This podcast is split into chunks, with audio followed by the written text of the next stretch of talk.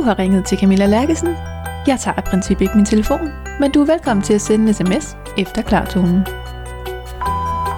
Velkommen til Bevidst Introverts podcast.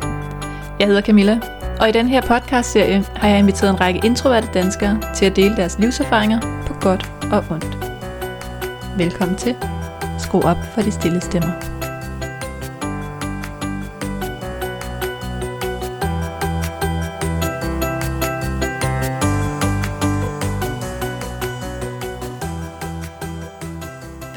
Til Bevidst Introvert, Louise Lind. Tak for det. Dejligt, du har lyst til at være med. Jamen tak fordi jeg måtte. Og vi kender hinanden fra øh, Futuristnetværket, Ansgars Futuristnetværk, hvor vi kom til at tale om, at du jo faktisk øh, måske ligefrem var introvert, eller i hvert fald havde en meget stor introvert side i dig. Mm. Og øh, det er jo sådan helt nyt for mig, fordi det ville jeg aldrig have gættet selv. Nej. Og det er jo tit det, jeg hører.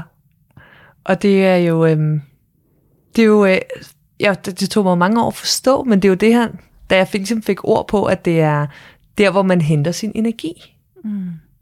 Det er i hvert fald sådan, jeg har forstået, hvis man skal putte det op i de to kasser, introvert og ekstrovert, ikke? Øhm, jamen, så gav det lige pludselig mening, at det var nok derfor, jeg, at jeg havde den her introverte side, og begyndte at acceptere den. Ja.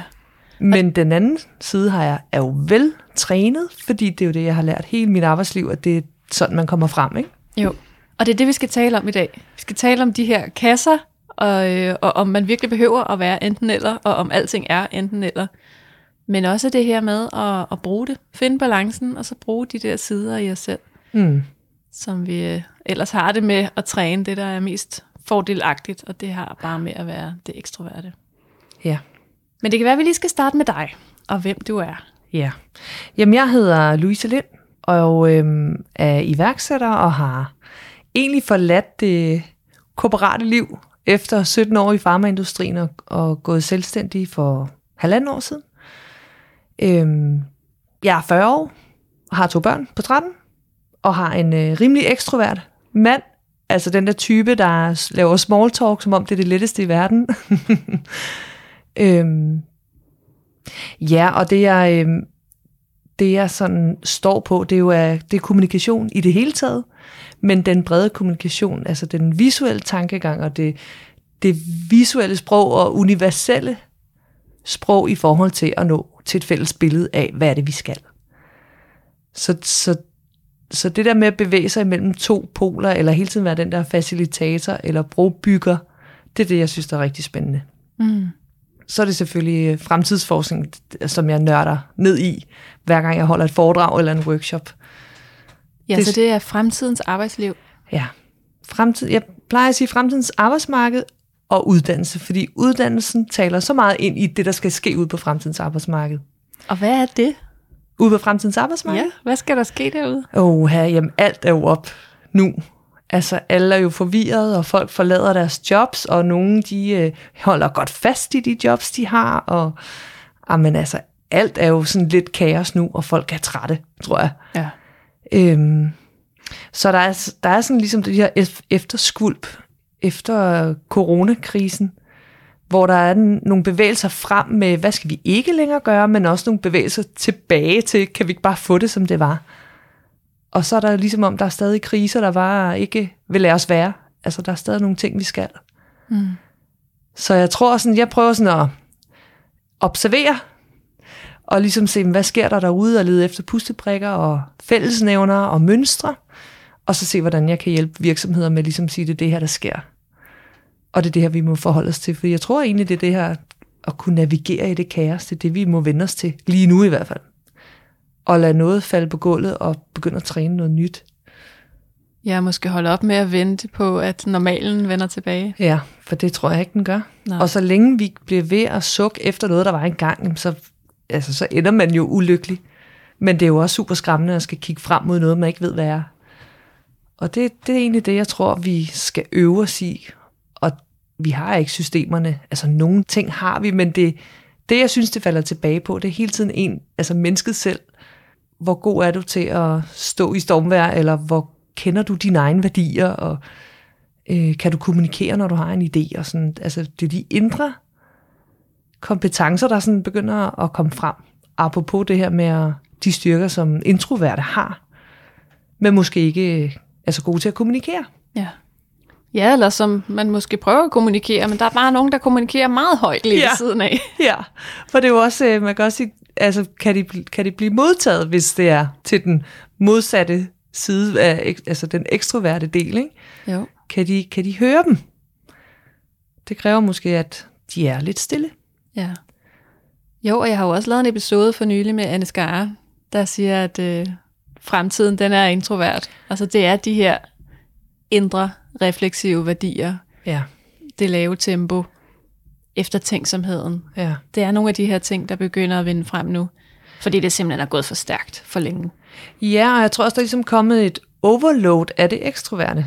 Og det er det, vi har trænet, altså i hele performance-samfundet og konkurrence og, og også vurdering, karakter, alt det her, som øh, gør, at det er de eks, ekstroverte øh, hvad kan man sige, evner, der er trænet rigtig godt. Mm.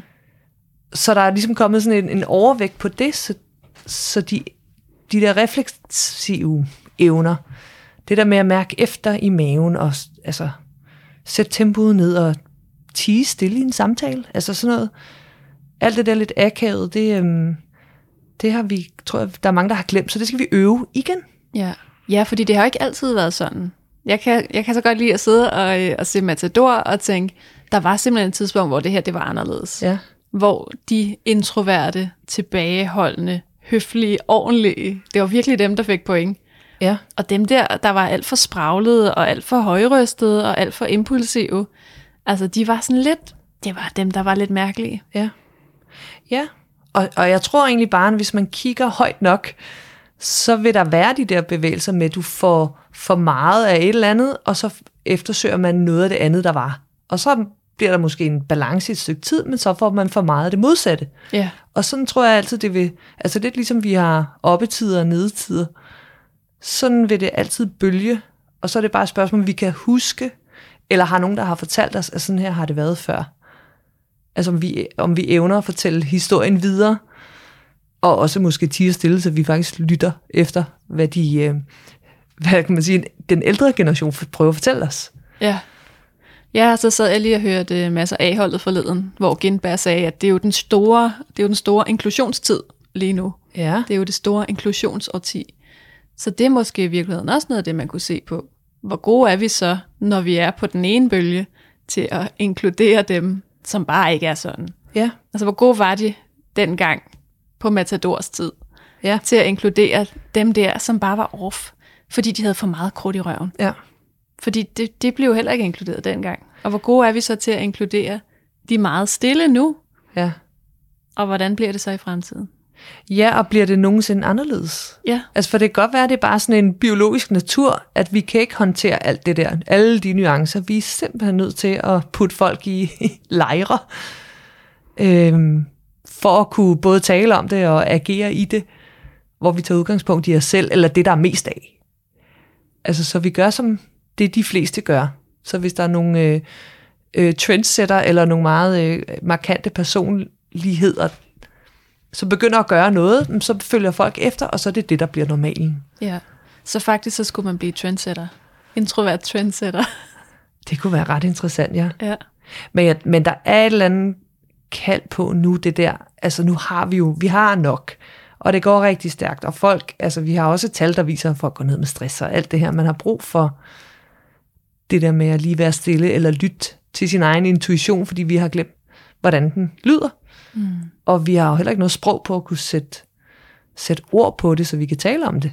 Så det er jo sådan noget underforstået, altså hvor det sådan, hvis man deler det op i ekstroverte og introverte, hvor introverte forstår jo hinanden, fordi de, man er, altså det er noget uforklarligt. Takes one to know one. Ja, agtigt, ikke? Ja. Hvor uh, ekstroverte vil jo sætte ord på, og så er det der, de får øjenhøjde, ikke? Så, så det der med, når vi ikke har et sprog, så er det bare rigtig svært at oversætte til, til nogen, der ikke ligner en selv. ja. Hvordan oplever du det selv, det her med din introverte side? Hvordan kommer den til udtryk? Jamen, øh, især efter, at jeg har lavet et skifte fra, fra et øh, liv som ansat, hvor vi sad i storrumskontor, og vi, altså bordene blev mindre og mindre, vi blev flere og flere, Og jeg kan huske mine kollegaer, nogen havde virkelig svært ved det der, at sidde sammen med mange andre. Og jeg tog det lidt som en udfordring mellem. Det kan jeg godt. Jeg kan godt lukke lyden ude. Men det var først, da vi så blev sendt hjem på øh, corona, hvad hedder det, arbejdstid, hvor vi så sad hjemme og måtte gøre noget andet, at jeg fandt ud af, hold, hold da op, jeg er slet ikke lige så træt, når min arbejdsdag er slut. Jeg kan sagtens nå det, jeg skal. Og øhm, der var en masse nye udfordringer i, at jeg skulle finde ud af, hvordan jeg skulle øh, passe mit arbejde online. Altså, der var nye, jeg lærte noget nyt. Og der var ikke så meget af det der um, small talk. Om ikke andet, så opdagede jeg i hvert fald, fysisk var jeg ikke lige så træt. Og jeg havde heller ikke lige så travlt, når jeg kom hjem fra arbejde. Og egentlig så kunne jeg jo godt, jeg kunne godt lide selskabet. Jeg plejer at kalde mig selv introvert selskabspapegøje, fordi jeg altid godt kunne lide selskab. Men det er jo også fordi, det er det eneste, jeg har, har fokus på. Mm. Og det er det, der har været efterspurgt, og det er det, man skulle kunne i skolen. Jeg fik jo også altid at vide, at du ved, jeg skal tale noget højere, jeg skal sige noget mere. Og jeg har været mega genert. Så det var jo bare sådan, og til sidst så besluttede jeg mig for, okay, nu gør jeg det, så nu begynder jeg at øve det, sådan med sammenbitte, så det har været på trods. Ja. Kan du huske, hvornår det skete? Altså sådan cirkus. Jamen, det har været sådan noget øh, 6. klasse, tror jeg. Altså, det er der, hvor man stadig har sine forældre. Ej, det har nok været sådan noget 4. klasse. Man har stadig, jeg har stadig mine forældre med til skolehjælpssamtale. Mm. Øhm, og hvor det er det, hun skal, hun skal sige lidt mere. Og så sagde de, og når hun siger noget, skal hun sige det lidt højere. Mm. og det var jo bare sådan en dobbelt, øh, du ved, pinlig, akavet situation, hvis man først har taget mod til at sige noget, og så de ikke kan høre det, skal man satan ned med sige det igen, ikke? Ja. Nej. Og stemmen er jo bare sådan helt forkrampet, ikke? Og man, man kender næsten ikke sit eget, altså sin egen volumenknap, Nej. fordi man er ikke vant til at tale højt. Nej. Så man er simpelthen, eller jeg kan huske, jeg var simpelthen så bange for, gud, hvis jeg så taler højt, hvad hvis jeg så sidder og råber lige pludselig? Fordi jeg havde slet ja. ingen fornemmelse af, Nej. hvor højt kan jeg skrue. Nej. Og så, så troede jeg, at jeg, så tænkte jeg, så taler jeg så højt her, så må de kunne høre det, så kunne de ikke høre det. Det var næsten ikke? og anden og tredje gang.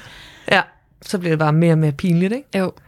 Men jeg besluttede simpelthen bare sådan, det skal, nu gider jeg ikke høre på det der mere. Så nu begynder jeg at tale højt.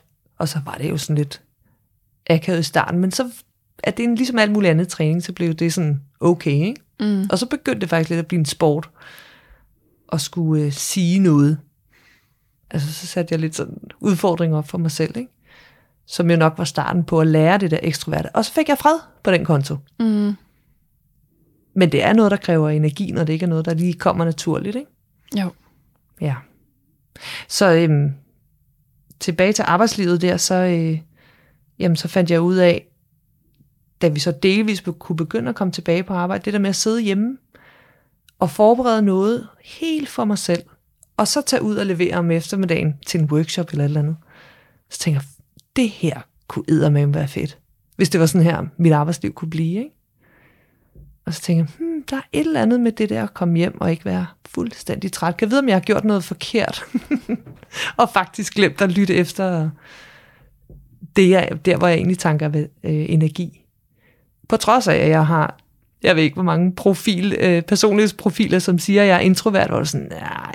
Dem troede du simpelthen ikke på. Jamen, jeg havde det sådan, det er da også irriterende, for det ved jeg jo, at man ikke skal være. Ja. Så, det, så jeg oversatte det jo bare sådan, så, så er der jo nogle andre ting. Altså, det må være noget fra dengang. Jeg var helt lille, ikke? Det, det kan man lære, men altså. Så det var bare sådan, det vil jeg bare ikke acceptere. Det er jo heller ikke altid, det er en fordel på sit arbejde. At være introvert. Mm. Jeg havde i hvert fald opfattelsen af, at det, øhm, det var ikke sådan, man kom frem.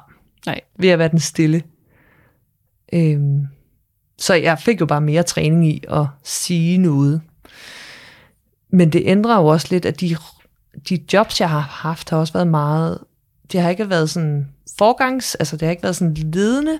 Det har været faciliterende, eller administrerende, eller på en eller anden måde, at andre skulle snakke, men jeg kunne sætte rammerne, og alligevel have en rolle, hvor jeg sådan havde lov at sige noget, start, midt, slut, eller sådan et eller andet. Ikke? Og det sådan har jeg egentlig altid båret præg af, at det, at det var... Det, kunne- så kunne jeg sige noget, fordi jeg havde en defineret rolle. Så kan jeg godt sige noget, men at bryde ind i en samtale med mange, det kræver sgu lige sådan lidt... Netop apropos med volumen på stemmen, ikke? Kan jeg vide, hvordan den lyder, når nu jeg op skal overdøve de her. Ja, jeg vil ikke pludselig sidde og roer. Ja. Ja. Ja, ja, det bliver helt skingert, eller Ja. et eller andet, ikke? Så det, øhm, det, jeg synes, det er meget interessant, hvordan jeg i så lang tid har kunne træne det andet, og egentlig blevet måske forholdsvis god til at, at tage de ek- ekstroverte evner frem, og på den måde er der heller ingen, der tror på, at jeg er introvert. Nej, det kunne jeg godt forestille mig. Ja, og nu, nu vi har digitale medier, sociale medier, det er jo også meget ekstrovert.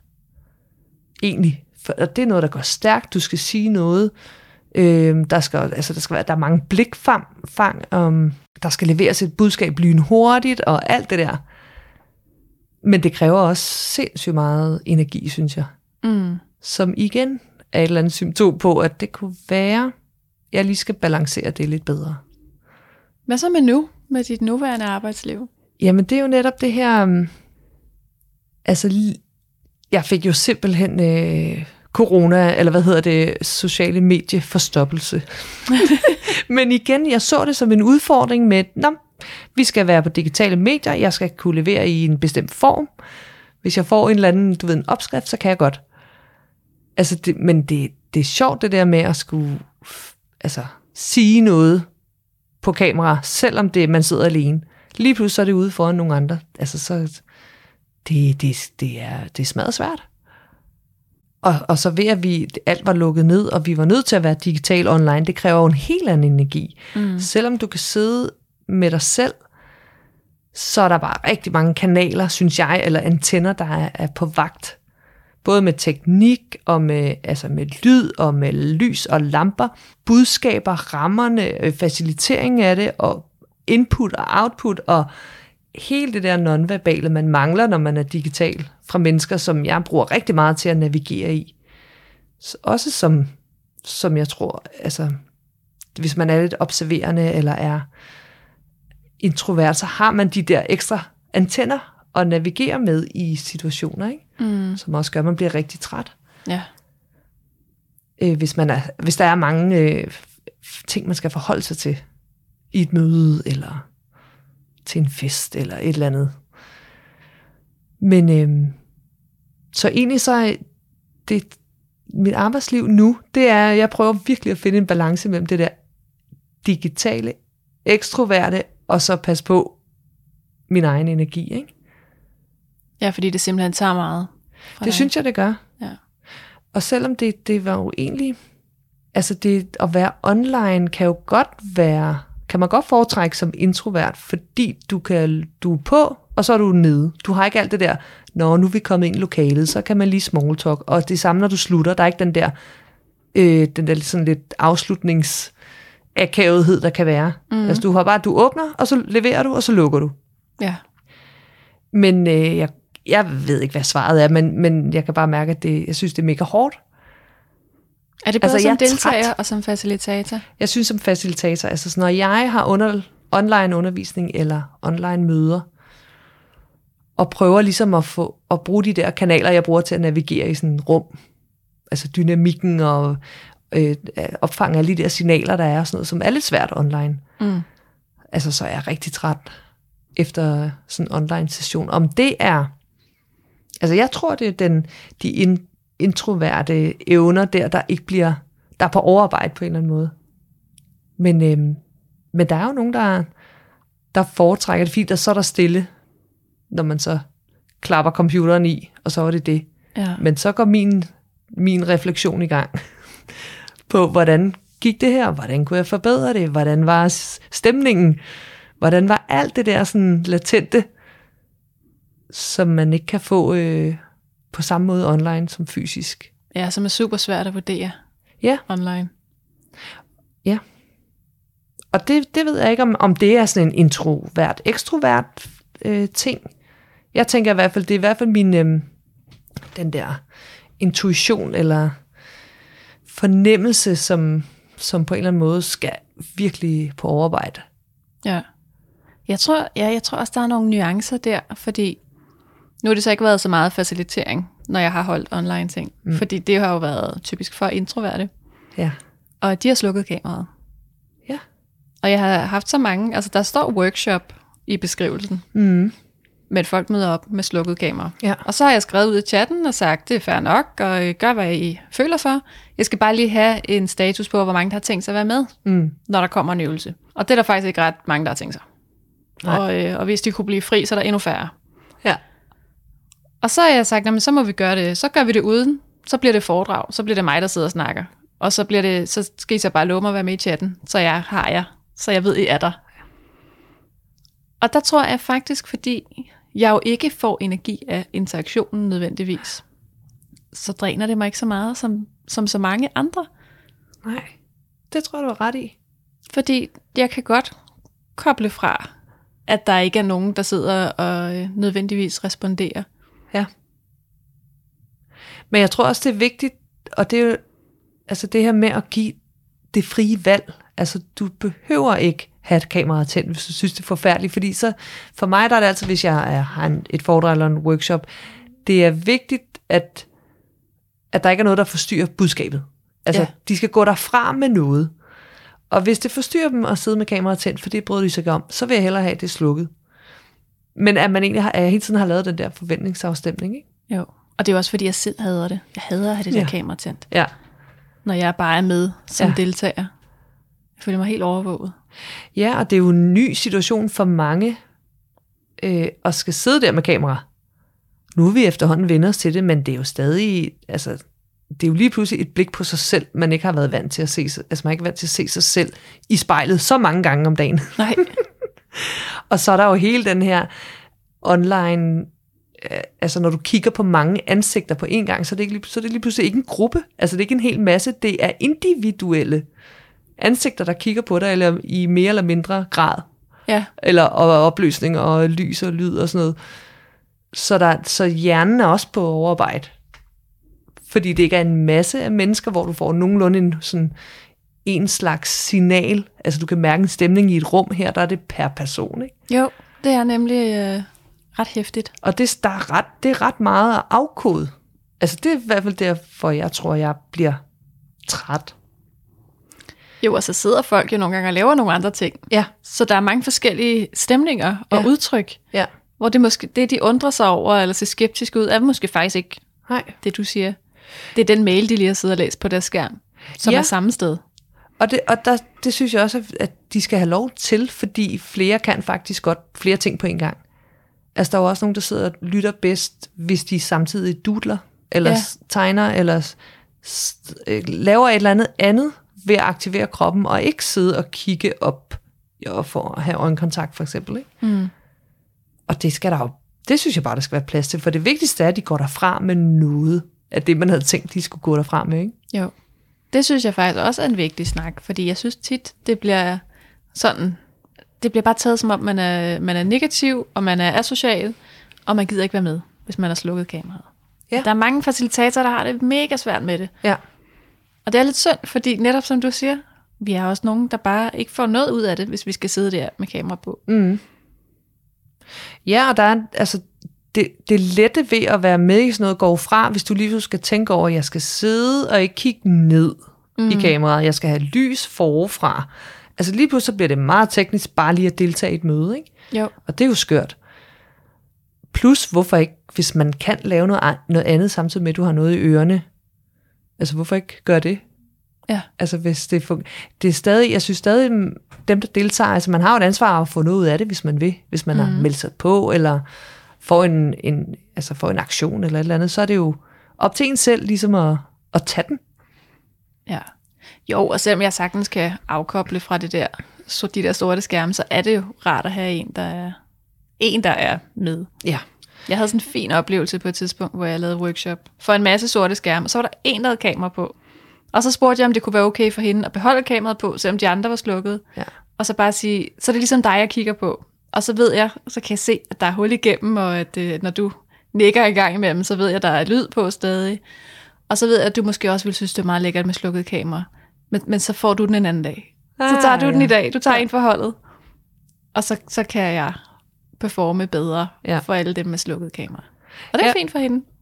Ja, det er rigtig godt at lave en aftale med, altså have en wingman, Ja. ja. eller en marker ude i enten som deltagerne, eller have en medunderviser, som, øh, som man netop kan lave den der, okay, har- jeg muted mig selv den sidste halve time, eller hvad foregår der, ikke? Fordi det er jo lige så meget sådan nogle tekniske ting, Ja. der kunne gå galt. Så det, det er en rigtig godt, en god idé. Og det her var en sådan- deltager, men som du siger, man kunne faktisk bare tage en, en wingman med selv. Ja. Altså det har jeg selv brugt meget, hvis ikke jeg havde, især hvis det var, du ved, hvis der var mange tekniske ting, nyt øh, sat op på en eller anden måde, Facebook Live, eller hvad ved jeg. Altså have en med, kan du lige holde øje med, hvis du ved, jeg fryser, eller altså have sådan en, som man har en body til, der lige kan skrive til en på en anden, øh, på Messenger, eller nu, nu, øh, nu kan vi ikke høre, hvad du siger, eller et eller andet. Det er nemlig. Fordi for mig er det vigtigt, at folk går derfra med noget. Øhm, så ja. Det der med at have en ude blandt deltagerne, der, der kan hjælpe en, det er rigtig rart. Og det tror jeg egentlig ligegyldigt, om man er introvert eller ekstrovert. Det, det er måske lidt om, det er egentlig bare ikke at være alene. Ja. Ja. Jeg tænker, har det kostet dig noget, det der med at skulle være så ekstrovert, og, og have tilladt dig det på et niveau, hvor du nærmest selv troede, du også var det? Ja.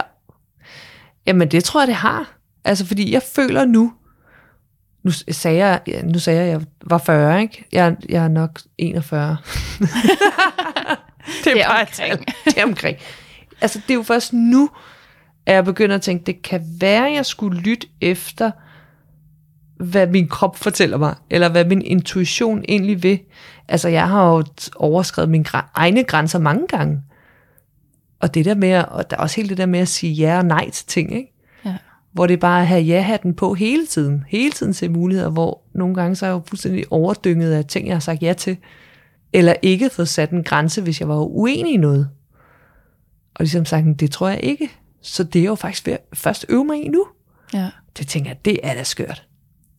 Det, det synes jeg godt, at det, at det for andre, altså det kunne vi godt sætte nogle rammer op, så, så det var nemmere for folk at øve sig på det, der er deres foretrukne talent, eller hvad kan man sige, deres måde, og, og om du er om du er ekstrovert eller introvert, eller midt imellem, eller hvad det er. Altså det, du er god til, altså få det fremelsket, og det er okay. Så det ikke er så meget, at man skal tilpasse sig, men mere det, du foretrækker, det det, du gør mest af, og det, du er bedst til. Det er det, du gør mest af. Så i hvor høj grad gør du det nu? Øhm, mere end før. Men jeg, jeg ryger stadig ned. Altså, det er ligesom om, at det, man er, jeg er virkelig program, programmeret. Både fra skole og også den måde, jeg er opdraget på. Altså, det er jo bare en anden generation, man kan sige. Der er altid sådan et eller andet slag der, ikke? Mm. Men i skole og alle de institutioner, som er igennem uddannelse og til, til arbejdslivet, det er jo tilrettelagt med, med, med det, som, altså med at levere noget, altså performe på en eller anden måde, vis hvad du kan. Så, øh, så det, og det falder jeg stadig tilbage i.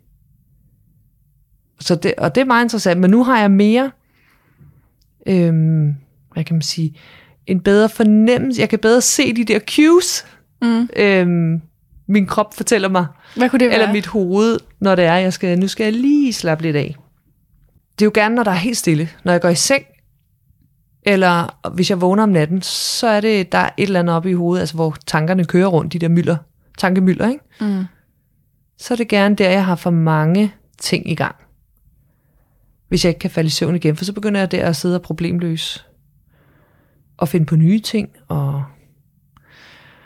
øhm, så, så det, påvir- det er helt sikkert, når min søvn er påvirket. Ikke? Ja. Jeg synes, og så, øhm, altså, så er jeg bare, altså jeg er ikke lige så glad, hvis jeg har fået involveret mig for meget, hvor jeg skal gøre for mange mennesker glade, for at bevare harmonien.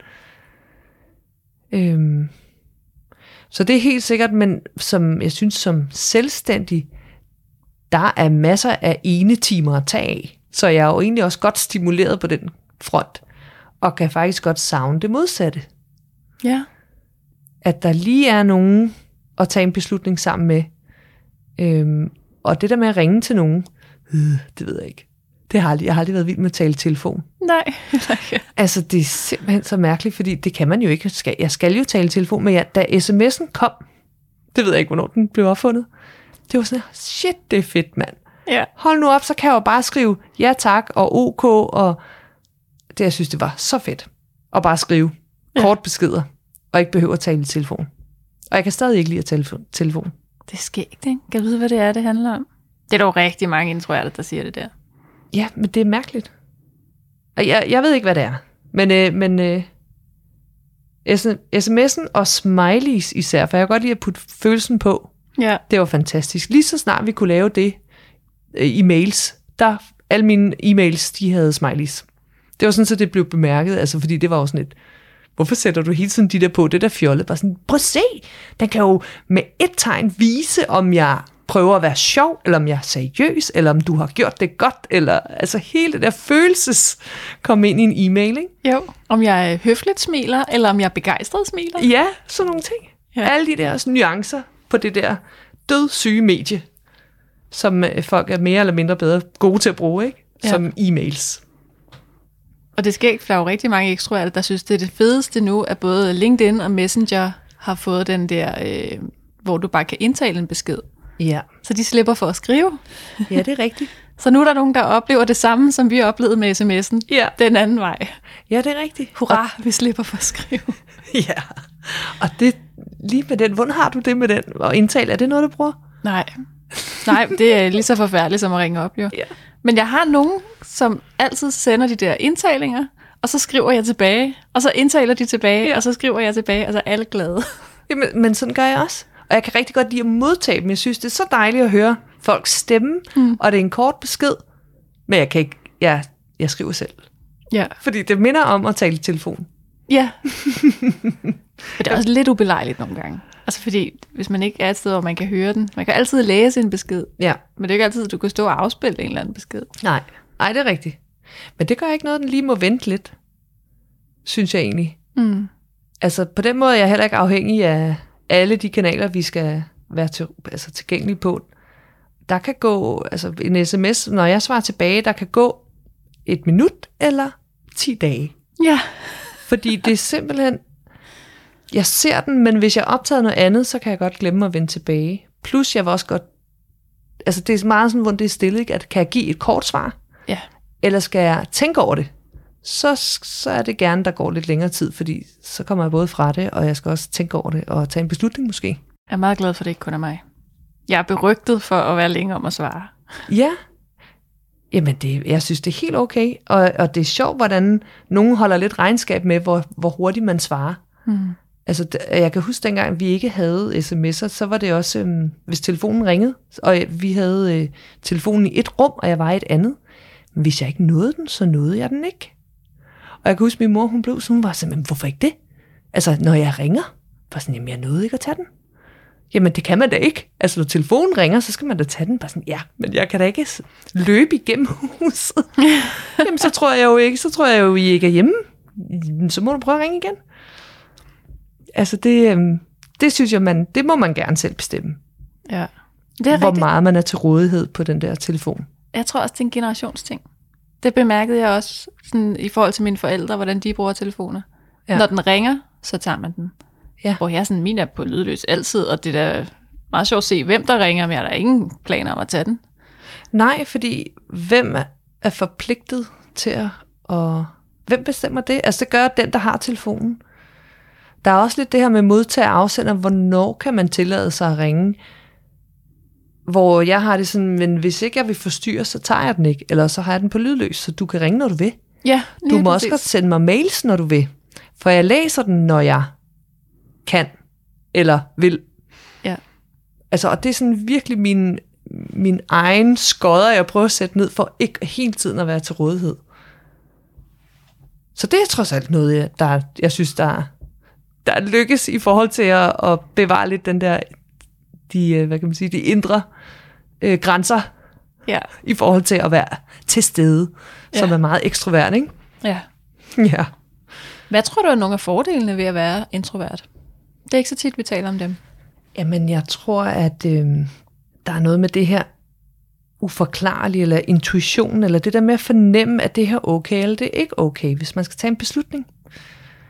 Øh, der tror jeg, at dem, som har en god kontakt til deres intuition eller mavefornemmelse, og står ved det, at de øh, altså får egentlig lov de behøver ikke komme med forklaringer på, hvorfor de ikke synes noget er en god idé. Og tit så er det, det der, altså, så er det rigtigt, det de fornemmer.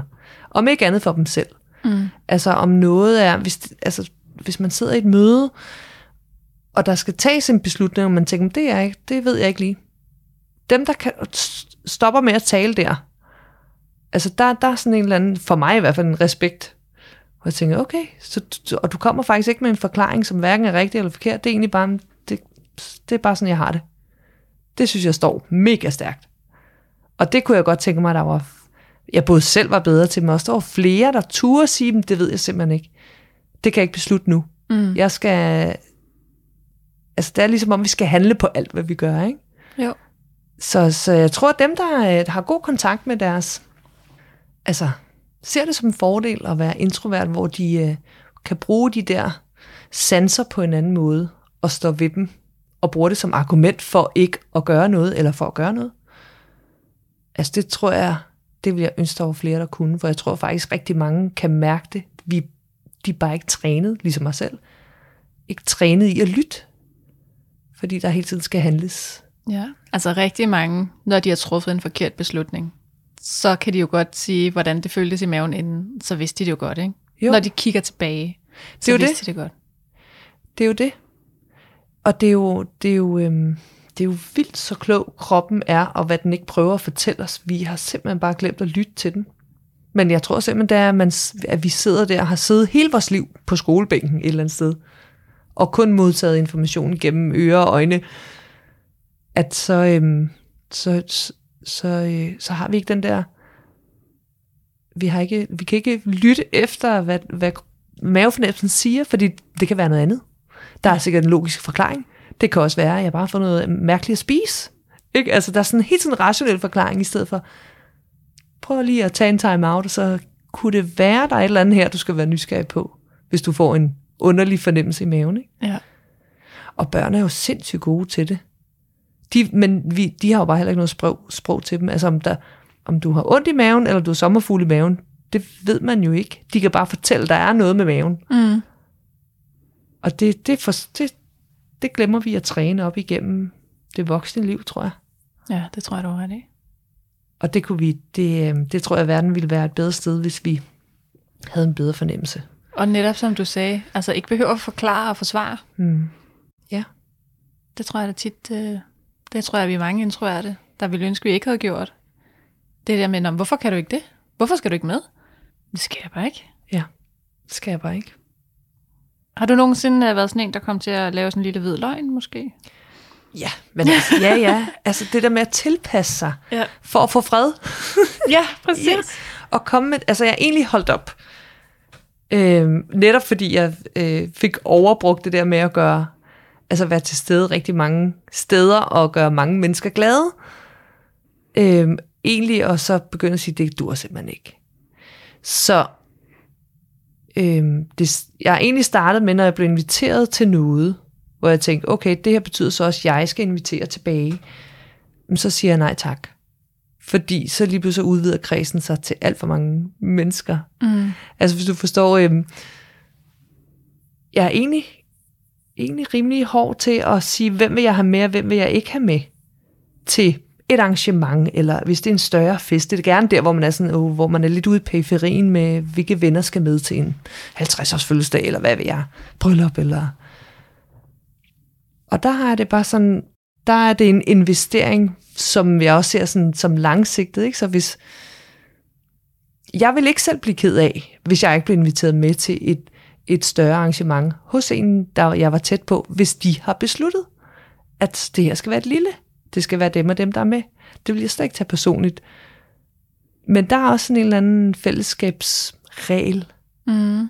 med, inviterer jeg dig til min, så skal du også invitere mig til din. Og gider vi i det hele taget? Det ved vi ikke. Så øhm, nu har jeg glemt spørgsmålet. Nej, men det er også. Det er også. men det er også, fordi jeg lige sad og blev helt optaget. Jeg synes faktisk, det er en svær balance. Fordi at man tit så er der nogle ting, man ikke gider, arrangementer, man måske ikke gider, eller hvis man kun kender værtsparet, så øh, er det helt klart sådan en fest, jeg egentlig ikke gider. Ja. Men der er også nogle gange, hvor jeg tænker, ej, hvor ville jeg blive ked af, hvis folk ikke kom til mit. Men jeg Ja. gider egentlig ikke komme til deres. Ja. Netop fordi, når til min fest kender jeg jo alle, så vil jeg gerne have, at alle kommer. Og jeg er sådan en, der har taget en eller to venner med fra hver uddannelse, jeg har taget. Der er der ingen, der kender hinanden. Ja. Men hvis jeg var inviteret til den slags fest hos dem, så ville jeg ikke have lyst til at komme. Men jeg ville blive super ked af det, hvis ikke de kom til mig. Jamen, det kan man jo ikke. Hvordan gør man med det der sådan høflighed versus... Ja. Men det tror jeg også er sådan en, det tror jeg er en anden øh, social, hvad hedder sådan noget, øh, skole.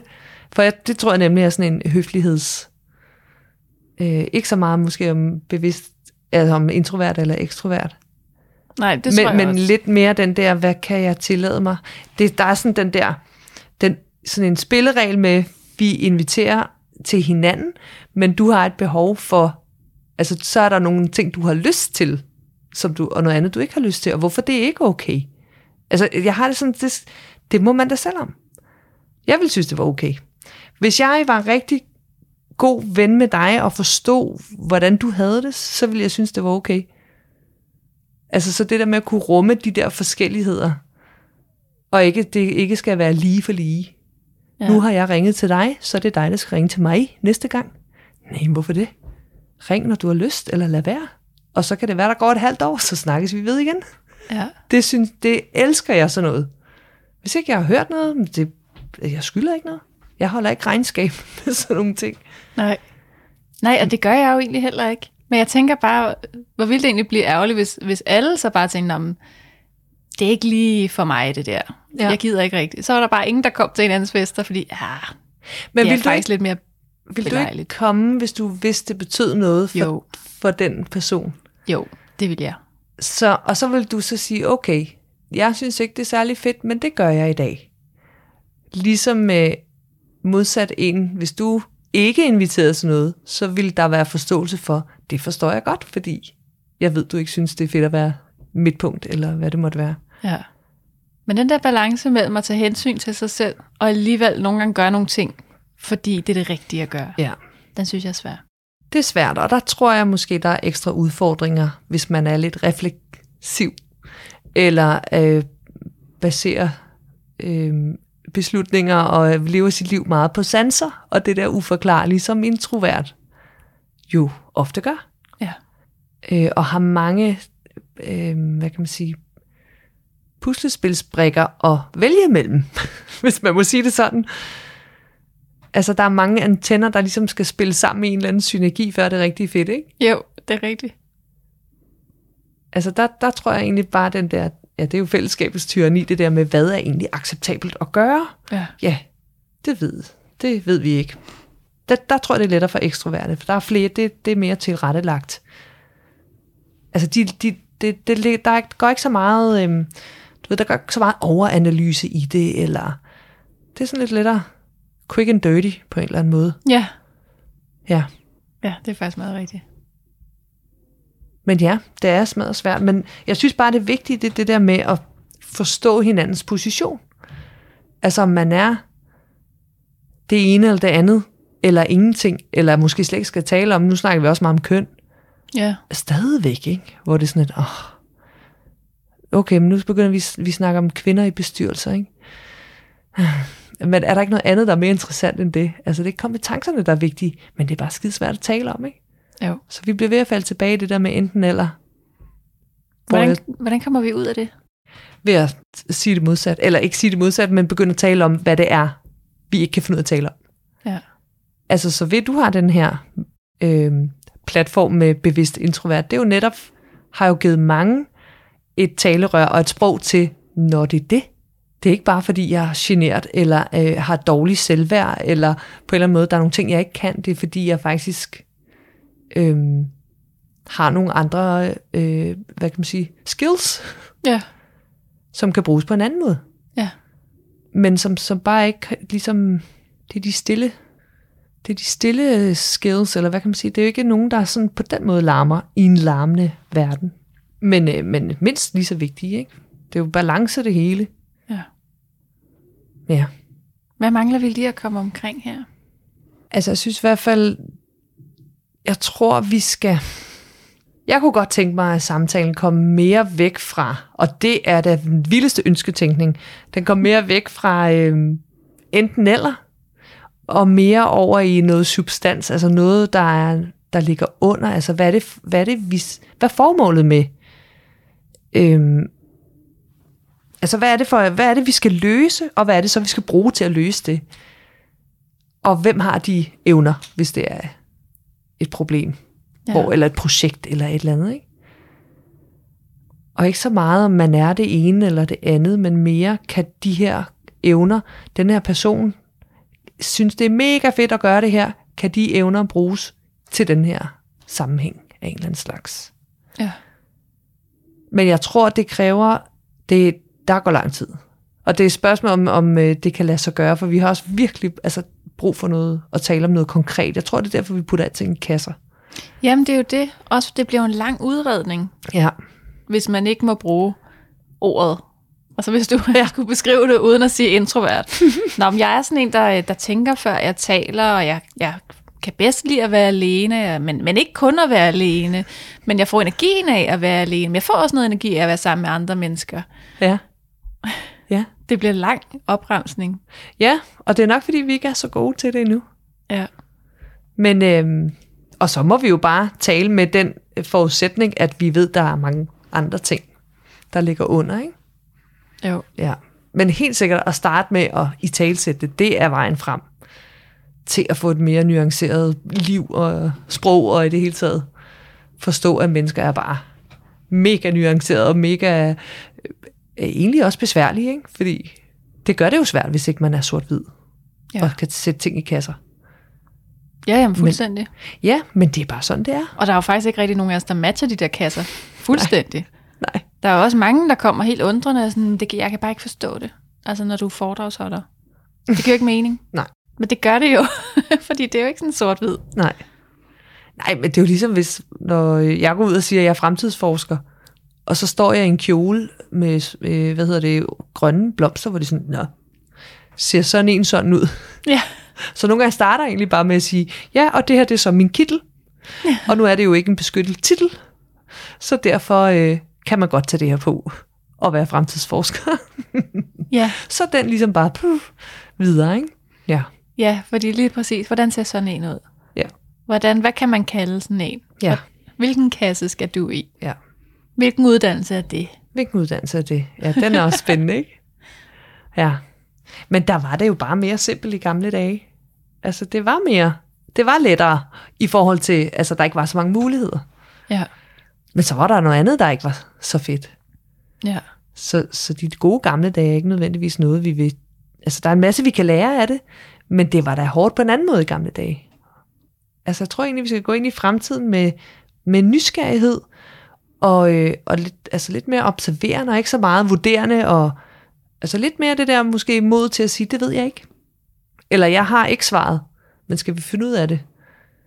Og lidt, øh, lidt øh, ja, hvor, hvor vi ikke nødvendigvis kender alle stepsene derhen. Vi ved bare ligesom godt, hvad vi, at vi er nødt til at gøre noget andet. Og så kommer vi til at lave fejl. Igen. Og sådan er det. Men så lærer vi forhåbentlig af det, ikke? Jo. Jo, og så tænker jeg, at vi er i en tid nu, hvor ting kan ændre sig så mange gange. Mm. Altså apropos arbejdsmarkedet og fremtiden og fortiden. Jeg gik øh, på en kirkegård forleden efter en begravelse, og så gik vi og kiggede på jobtitler. Fordi dengang, der var du jo din jobtitel, ikke? Der var manufakturhandler Hansen, og så var der sagfører Jensen, og så var der sagførerens kone og Ja. hustru, og så var der apotekeren og piloten. Og, og det kunne stå på din gravsten, for det var det, du var mm. hele livet. Jeg tænkte, jeg ved slet ikke, hvad der skulle stå på min. Nej. Altså, jeg aner det simpelthen, der er jo ikke, jeg har jo ikke én titel. Nej. Det er, altså, jeg skifter jo jævnligt. Ja, og der, øhm, jeg havde et interview med Dennis Nørmark, ham der har skrevet søvdearbejde, Ja, som jo også er, er et koncept, han har måttet ud og ligesom diagnostisere først, ja, og finde ud af, at det er det her, der sker. Folk vidste jo ikke, hvad søvdearbejde ved, var. Det har han jo så gjort nu, så nu er det så, okay, hvordan, hvad gør vi så med det? Ikke? Men øh, han øh, havde en titel, hans kone havde opfundet, og det er jo det her, øh, at vi skal vende os til, at, at vi er slashers. Altså du ved, slash. Mm. Ha, hvad hedder det? øhm, skråstreg. Ja, skråstreg. Ja. Vi skråstreger. Så du er foredragsholder slash øh, podcast øh, vært slash øh, kommunikationsansvarlig øh, slash. Ja, og kunne det egentlig ikke være spændende, hvis man også kunne være det personligt? Jo. Altså så ikke det blev sådan en, Nå, men så var du introvert. Så ved vi ligesom, hvor vi har dig. At man behøver ikke at være ekstrovert for at skulle lære at være ekstrovert. Mm. Men tænk, hvis jeg bare lige en dag kunne være det. Bare fordi jeg havde lyst. Ja. Så kunne jeg måske gå tilbage til ikke at være det igen. Jo, men det kan man jo godt. Det kan man jo godt. Altså, vi har jo egentlig et frit valg til det, hvis vi kan lukke, øh, ikke tage højde for andres øh, regler og hvad de synes, og måske underlige blikke, så kan vi jo faktisk godt vælge at være, hvem vi, vi vil være. Ja, og jeg ved godt biologisk set, og så er der en masse, der peger på, at man kan altså ikke lige ændre personlighed, og jeg har også interviewet Anna Videl, der er Ph.D. inden for The Big Five, og siger, at der skal altså noget rimelig traumatisk til, for vi sådan mm. ændrer vores grundlæggende personlighed. Ja. Så, så jeg, egentlig har jeg også lidt aversion mod det der med, at man jo bare kan lave sig om. Ja. Men, men tænk nu, hvis man ikke behøvede at gå så meget op i, hvad man var, men bare ligesom kunne være det, dagsformen sagde. Og så behøvede folk ikke at tabe øh, underkæben, når man er opført sig ekstrovert, og man behøvede ikke at forklare og forsvare og Nej. love alle sine medintroverte, jeg kommer tilbage. Jeg har ikke forladt, jeg har ikke forladt klubben. Jamen tænk engang, det kunne da være mega sjovt. Og jeg tænker, altså din kerneværdi og din kernepersonlighed vil jo aldrig ændre sig, men tænk, hvis du en dag kunne gå ud og sige, nu vil jeg være sådan business-like, så det gør jeg bare for sjov. Ja. Det kunne da være sjovt. Eller nu i dag, der er det øh, hippie, eller i dag, der er den, der taler. I dag beslutter mig for at tale hele tiden. Bare for at se, om jeg kan, og se, hvad der sker. Det kunne da være sjovt. Jamen, og det vil da forstyrre sindssygt meget, ja. men det kunne da virkelig være sjovt. Når man som barn sagde noget, og folk sagde, shh, mm. hun taler. oh shit. Og så, så blev der stille. Ja. For så kom der opmærksomhed. Ja. Det var svært at, at være anderledes, ja. end den man var. Ja. Den kasse der. Og det er det jo også, og det vil jo heller ikke holde i længden. Men det, det, det er jo sjovt at eksperimentere med at gå ud og prøve noget, som forstyrrer verdensbilledet lidt. Mm. Og jeg er slet ikke god nok til det selv. Men jeg beundrer virkelig dem, der, der tør at gøre det. Og det kunne være fedt, vi havde lidt mere af det, synes jeg. Det kunne godt være, det kunne godt være sådan en lille udfordring. Er det sådan en ekstrovert øhm, ting? Det ved jeg faktisk ikke. At? Jamen det her med at gå ud og forstyrre rammerne lidt. Altså forestil dig, du kommer ind på en arbejdsplads, og så for eksempel kunne det være dig, at du kom lige pludselig, altså med store armbevægelser, sagde, her er jeg, velkommen til mig i dag. Hvordan går det? Altså du ved, bare øh, larmet, når du kom ind. Nu ved jeg ikke, hvordan du plejer at komme ind på arbejdspladsen. Men, ikke øh, sådan. men øh, det, altså det kunne, sådan noget, det synes jeg er sjovt. Men jeg ved ikke, om det er, om det er bare mig. Du vil synes, det var forfærdeligt? Eller vil du kunne tage det som en udfordring? Altså ikke fordi jeg siger, du skal gøre det, men kunne du, vil du kunne tage det sådan, som forsker, med forskerhatten på og sige, kan jeg vide, hvad der skete med mig og med rummet og med kollegaerne? Jeg tror simpelthen ikke, jeg ville kunne gøre det. Nej. Jeg ville helt klart synes, det var interessant, men jeg ville ikke kunne gøre det. Nej. Hvad hvis der er nogle andre, der gjorde det? Altså nogen, øhm, som du tænker, det havde jeg ikke forventet. Hvad, hvad vil du så synes om det? Det er et godt spørgsmål. Fordi hvis det er nogen, jeg ville forvente, så ville jeg synes, de var super irriterende. Ja.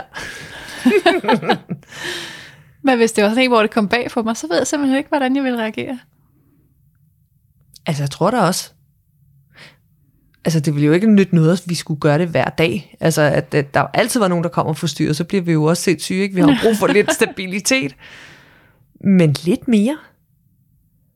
Altså, dem, der, be, der bevæger sig lidt uden for, for kassen, det synes jeg er enormt spændende. Ja, der er i hvert fald noget at, at lege videre med det. Ja. Lidt mere sjov i gaden på, øhm, i de der rammer, vi har. Det, altså, det synes jeg godt. Og det behøvede ikke at være højlydt.